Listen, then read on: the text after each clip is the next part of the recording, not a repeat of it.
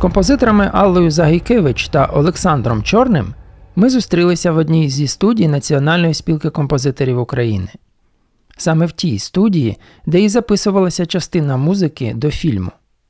Деякі музичні інструменти традиційні, я впізнав, але деякі побачив вперше. Студія явно не була призначена для запису консервативних камерних концертів. Наявні пристрої дозволяли видобувати цікаві, гармонійні, а інколи й дисонансні звуки. Саме те, що й було потрібно. Нове звучання для старої, але переосмисленої історії розбійника з краю з сильними музичними традиціями. Музика мала велике значення в житті гуцулів в усі часи. Не випадково один з кіноопришків навіть сказав перед атакою Хлопці, чуєте, музиків не бувайте. Тому перед композиторами стояла непроста задача фільм історичний, але сучасний. Як поєднати архаїчний фольклор з останніми кіномузичними підходами органічно. Алла Загайкевич, яка співпрацювала з Олесем Саніним у всіх його фільмах, долучила до роботи свого талановитого учня Олександра Чорного. Далі вони розкажуть, як справлялися з викликами.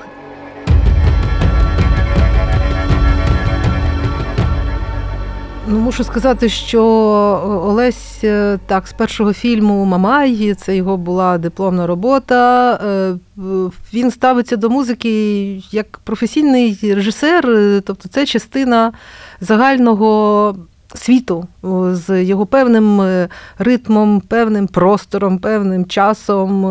І для мене важливим є ось той момент якогось спільного спільного розуміння музики, спільних якихось контекстів, які для нас зрозумілі. От е, з Мамаєм це, це було дуже просто, тому що я знала, що він. Е, лірник, я не знала, що Олесь режисер, я знала, що є такий лірник. Ось він знав, що я композитор, що я фольклористка, і що я тільки повернулася з зеркаму, де вчила електронну музику.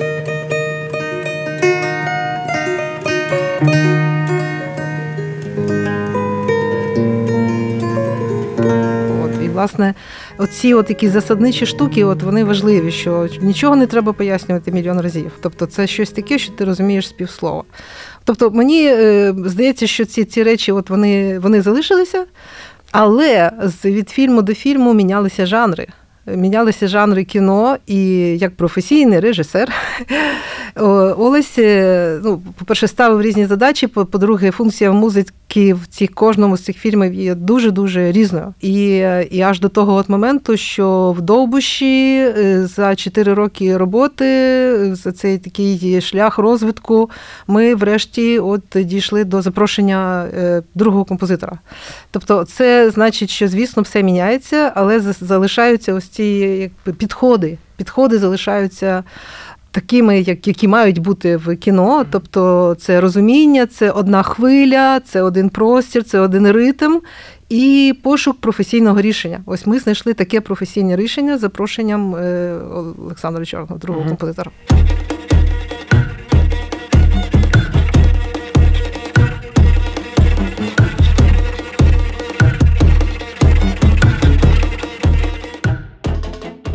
А скажіть, будь ласка, можете пригадати оці перші зустрічі, коли він вас запросив дво, е, над перед початком от роботи над Довбушем, рішення прийнято, творча команда сформована. Е, як він ставив перед вами, окреслював завдання? По-перше, я я просто пам'ятаю перші кроки це пітчинг, який я бачила, який, на якому ось представляв е, проєкт, і він говорив про Майдан. І про те, як він бачив, що один вийшов проти всіх один з майданівців е, вийшов перед беркутівцями, і він на себе взяв все. Ну, тобто, цей от момент дуже відкритого емоційного, емоційного і морального вчинку, е, дуже яскравого і от такого. Е, як би сказати, на вістрі, на вістрі відчуття тебе, тебе, як ти, ти от просто та дійсність на тебе як асфальт, якби падає. От ну ось ця ця яскравість е, і ця якась яскравість переживання це те, що про що Олесь говорив з самого початку. Складність заключається в тому, що це фольклор.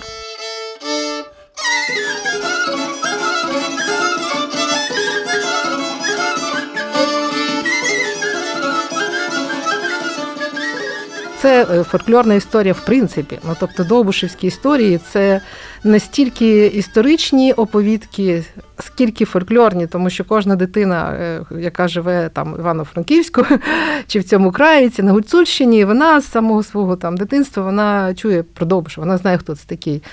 І, І таким чином, ось це накладання якоїсь вічності.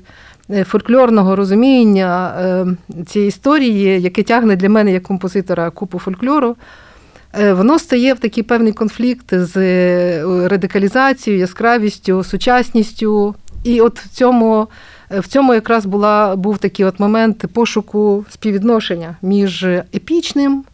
Яке завжди зупиняє, яке завжди, як би сказати, оця епіка яка нас е, ну, фольклор, воно він вимагає часу, ну, умовно кажучи, навіть проспівати ту е, коломийку, чи програти той аркан, чи ну, це якийсь такий час, який е, ну, важко його по, як би сказати, ось цю первісну драматургію фольклору. Поєднати з драматургією конкретного фільму. Ну, от, власне, це такі позиції, про які ми обговорювали з самого початку. І за ці чотири роки ми, власне, працювали от з цим яким чином поєднати ось цю майданівську, ну тепер уже і воєнну, якби е, реальність. Е, сучасність, е, яскравість її і і, і, і от таку, таке переживання дуже яскравого моменту з власне фольклорним фольклорною вічністю. Угу. Ось такі штуки. Ну, чесно кажучи, Поки не почався знімальний е, процес, поки ми туди не поїхали, ну реально, поки ми не позаписували е, там е, з фольклористами абсолютно конкретних найкращих гуцульських музикантів ще оце, ну, якби не було ще з чим е, працювати. Ну, умовно кажучи, я як композиторка насправді я не можу працювати без е, відзнятого матеріалу. Я не можу працювати на рівні сценарію. Це мені дуже мало що говорить. Навіть те, що це сценарій Олеся. Я його прочитала, але а, виб... вибачте, я вас переб'ю. Тобто класична схема роботи е, над музикою фільму це фільм знімається, потім запрошується музиканти. Він дивиться, деякий настрій потрібен, яка музика потрібна. А в цьому випадку історичний фільм і послідовність була інша, правильно? Ну, можна сказати, що тут е, послідовність була трошки інша. Я в ну, була в на, на зйомках не так, як композиторка, як е, теж фольклористка, ну тобто збирачка. Тобто зйомки це була ваша етнографічна експедиція? Так, це було саме так, і ми це робили, до речі, з чудовим е, Остапом Костюком. Ну, без нього ми просто би не знали би, куди їхати. Це це перше. Тобто, це Остап Костюк, це теж кінорежисер, це кінорежисер живої ватри, де я була композиторкою. Прекрасний великий документальний фільм, який отримав золоту дзигу е, за операторську роботу і там композиторську. Ем, Остап, е, знімаючи фільм Жива просто жив з гуцулами. Він знає, з ним їдеш от машину. Він каже: Так, отам от е, скрипаль, ну він зараз пасе худобу, так що ми до нього не йдемо. А ось тут сопілкар, от, але він зараз е, до до тітки поїхав. Ну от і, і таке таке. Ну тобто, а отут ми їдемо. Ну, Він знає всіх.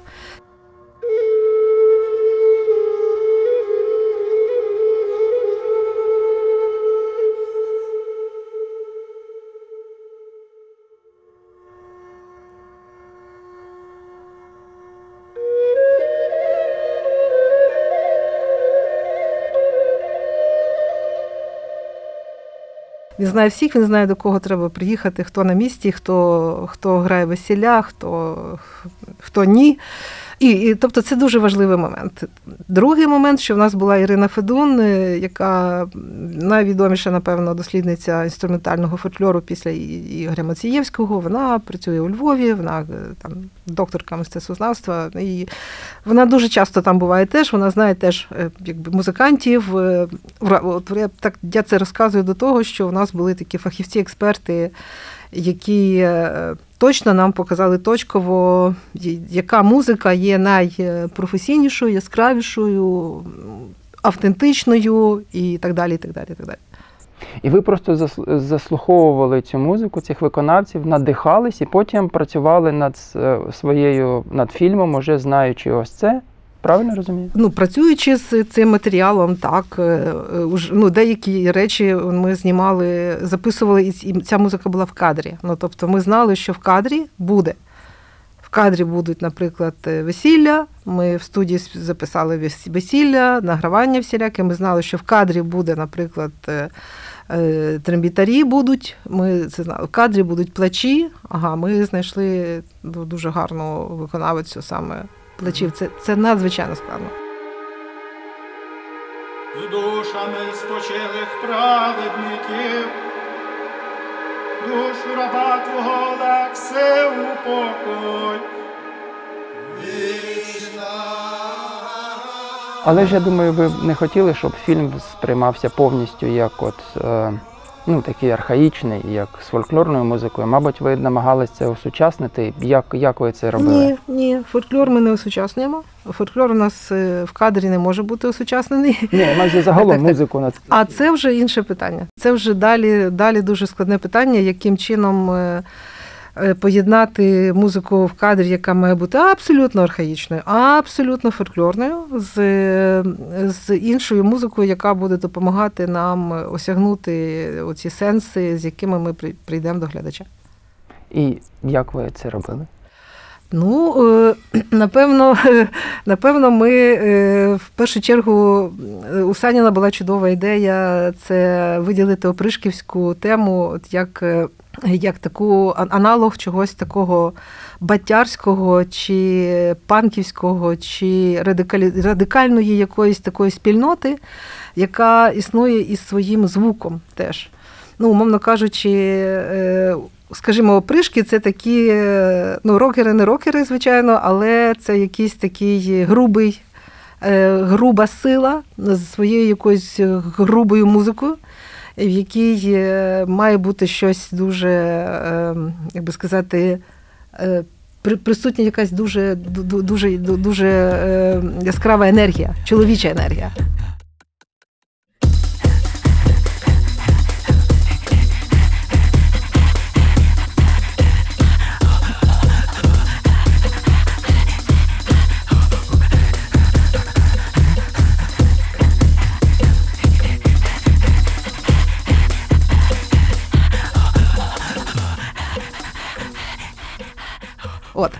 Таким чином ми ми шукали. У нас це не зразу вийшло. Ми записували варіант з таким дуже. А, а ну чого, чого ми вирішили. Як ми це вирішували? Ну, ми вирішили, що там мають бути якісь дикі інструменти, яких е, ну такі умовні фольклорні інструменти, яких зараз не не існує. Там якісь розстроєні цимбали. Я дуже багато імпровізувала з е, розстроєними якимись цимбалами, з смичками, з якимись е, шумовими інструментами. Ну, звісно, скрипка це традиційний інструмент, і він тоді теж був. Ми брали народних скрипалів. Ми намагалися поєднати. Е, якусь таку е, е, енергетику джазу, потужнього, дуже такого міцного джазу, іноді там джаз-року, з тембрами і з народними музикантами, які, ну, наприклад, нічого крім фольку не грають. От так, такі от цікаві штуки.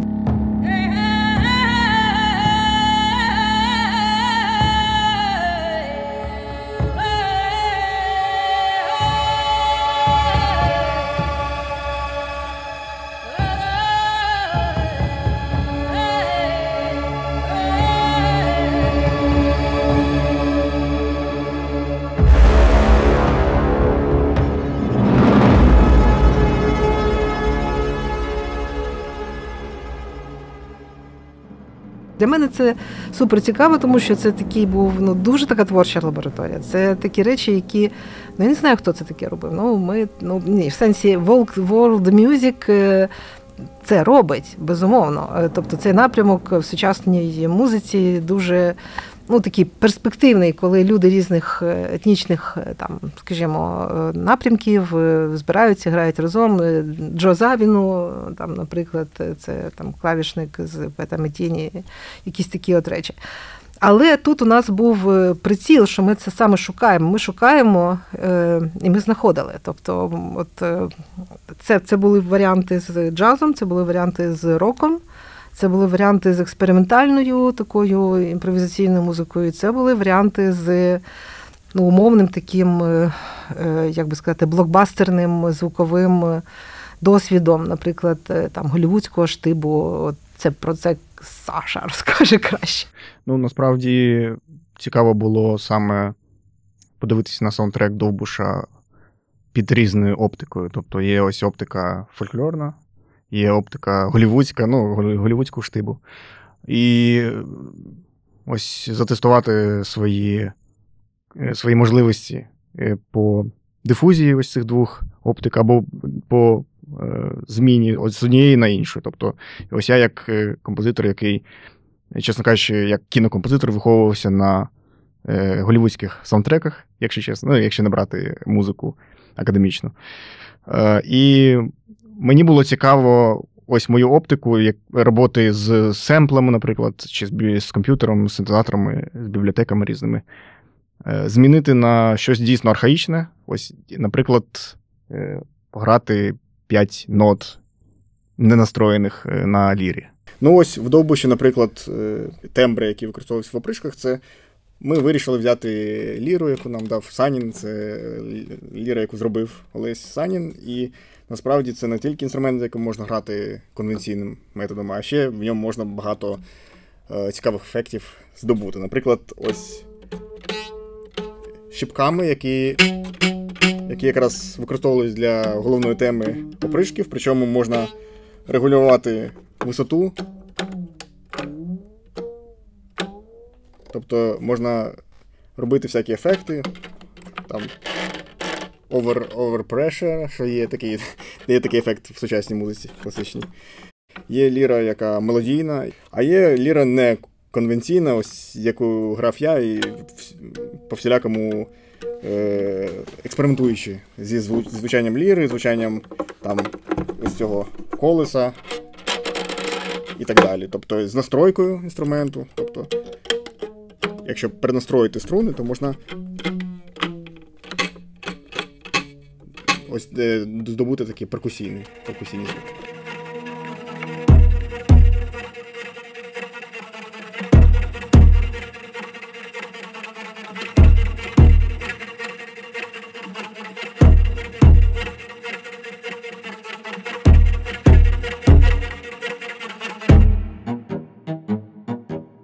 Ось. І мені здається, ну, оскільки режисер Олей Санін, він на мою думку, він, коли він дає інструкції для саундтреку, він дає їх на більш е, високому рівні. Він, Це не це не просто треба там тема пришків, тема дівчини, тема того. Він якби ось е, поєднує чуттєвий підхід і структурний.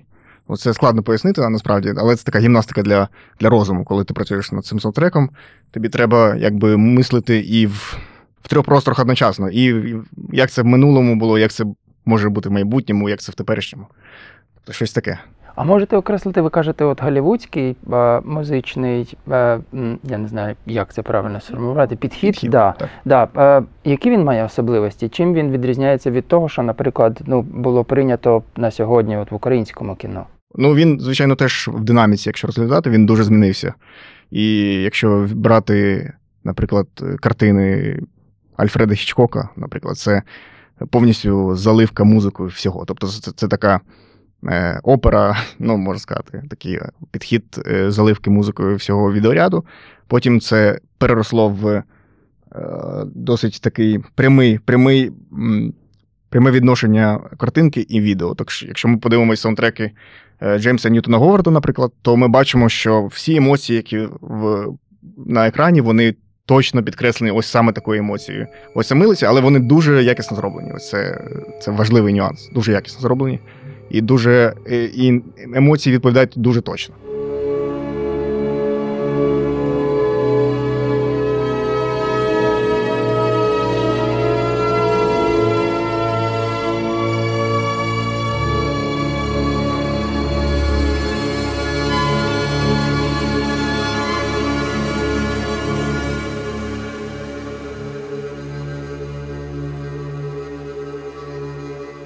Тут мова саме йде про ось цю драматургічну драматургічний ритм, що ось е, драматургія співвідноситься з музикою. Всі музична мова є адекватною ось мові. Е, операторській мові, режисерській мові, акторського бачення, ну тобто е, такі штуки.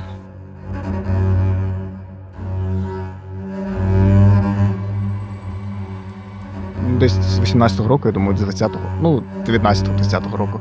В Голлівуді це більше прийняття європейського досвіду е, саундтреків, а це трошки інше. Тобто е, зараз потрібні незвичні рішення і е, мінімалістичні рішення. Якщо там в 10-му році, 15-му році в Голлівуді записували одразу оркестр, то зараз виходить Хільдур Гюднесдоттер е, і робить саундтрек Джокеру шістьма віолончелями, ну, нашарованими один на один. І ось це те, що потребує Голівуд, і в принципі, ось десь ми в тренді і хотіли теж в Добуші теж використовувати цю практику. Тобто це не такий заливочний Голівуд, а це ось саме новий, е, незвичний і оригінальний Голівуд, якщо можна так сказати. Чи правильно я розумію, ви брали ось цю фольклорну музику і переінакшували її на теперішній сучасний е, от спосіб або якийсь індивідуальний спосіб під Довбуша оцими дис, дисгармонійними інструментами? Як ви її використовуєте? Ну, зрозуміло, що там музика в кадрі, то не чіпаємо, але в мене загалом так у музичному супроводі не видному закадровому. Ну, саме в моїй роботі було, напевно, два режими, робо... е, режими роботи.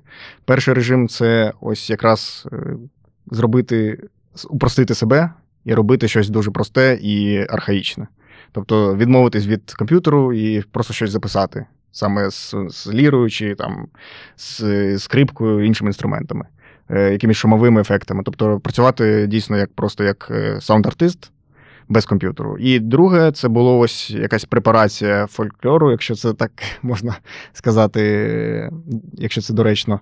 Це коли ми працювали з фольклором, як з якимись семплами, фрагментами якогось сенсу, який інтегрувався в більш сучасне середовище музичне. Тобто ми там використовували в бойових е, треках, ми використовували семпли того ж самого аркану і, чи там інших е, е, фрагментів, чи просто інструментів.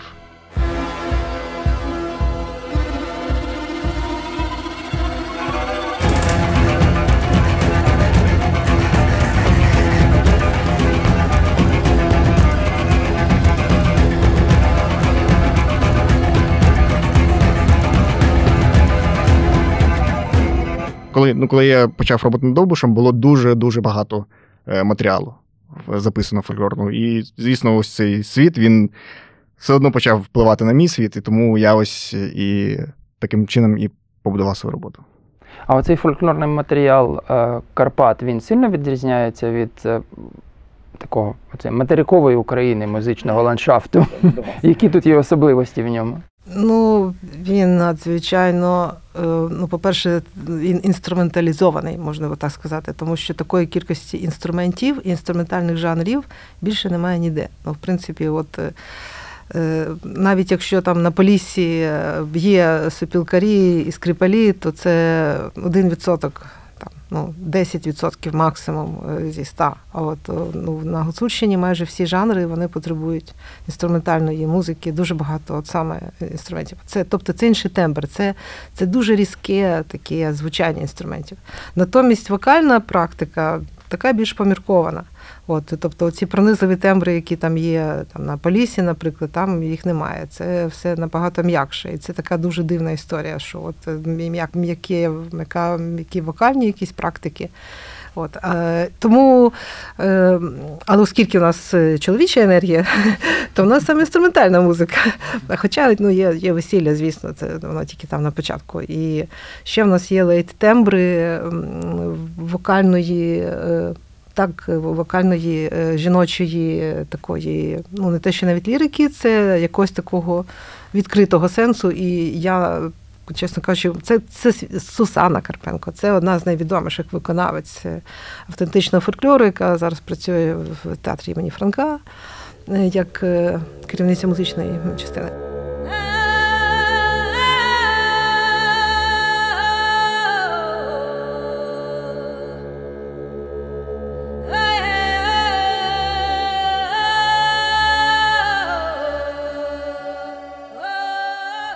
Так от е, вона е, вміє співати всіма тембрами. І от для якогось яскравого тембру казала, слухай, от заспівай цю тему е, по-поліськи. От. Ну, тобто, от такі якісь комбінації для того, щоб підсилити якусь таку різку, різку артикуляцію, якісь різкі тембри і так далі. так далі. Ну, тобто якась така штука. От, е, Це дуже це, це дуже різноманітний фольклор, і, і хочу сказати, що на відміну від всіх інших е, областей України, там є величезний запит на фольклор. Тобто там є, ну він живий, він не помирає, там є весілля, там є туристи, які можуть послухати, є, є для кого грати. Я я просто в захваті від того, як зараз гуцули тримають це. Ну, на жаль, на на полісі туризму нема, грати нікому, весіль немає і таке. От, Дуже дуже інша ситуація. А використовували ви якісь мотиви польської музики, там мадярської музики? Це там територія Пакуті, це бо тоді на той час це були різні держави? Чи ви тільки на українському матеріалі е, концентрувалися? Ну ні, у нас там є румунський, е, румунська частина. Ну тобто ну, ми ну, слухали Марморош, е, але е, якби записи робили от румунські з фольклористами.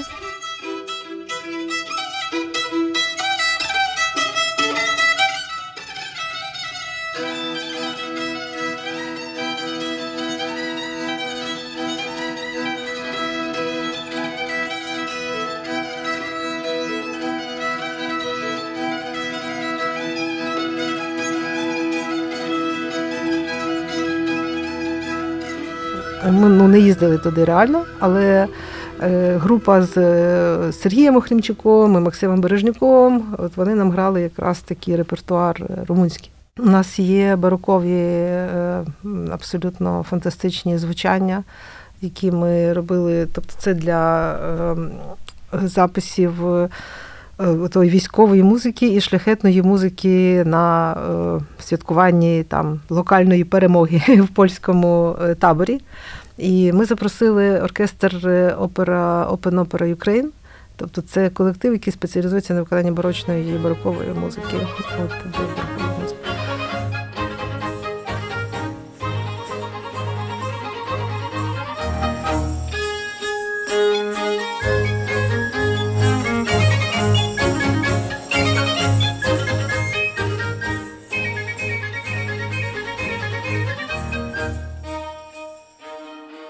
І це е, е, музика того часу, вони грають рамо.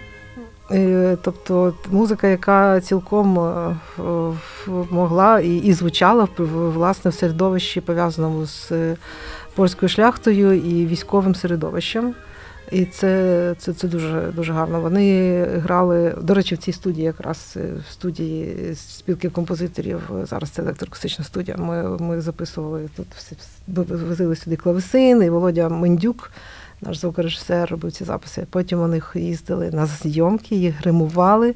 Вони є в кадрі зі своїми інструментами, і там видно, що це справжні музиканти барокові.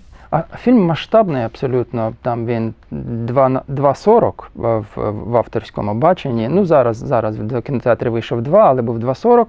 А я хотів це в тому контексті, що а наскільки масштабна була ваша робота? Ви ви підготували скільки годин музики? Чи можете окреслити у ці рекордні хронометражі? Ну, у нас е, там було е, перед фінальним варіантом, ну не знаю, там три рази по. Ні, ну це так не не виміряється. Це Якщо було три варіанти, ну чотири помножити на два, ну точно ну три варіанти музики та шість годин, і тепер ось четвертий приблизно. Я думаю, там десь було біля 10 годин музики. Так, ну, Десь так, так. Якщо ще брати всі записані ну, ось. А, якщо свої, записані, то там може навіть більше. то там було вже 20. 20 це, годин. Ну, записи ми ж не, не рахуємо, а от саме ту роботу, яка вже була композиторська, ну там дуже-дуже багато.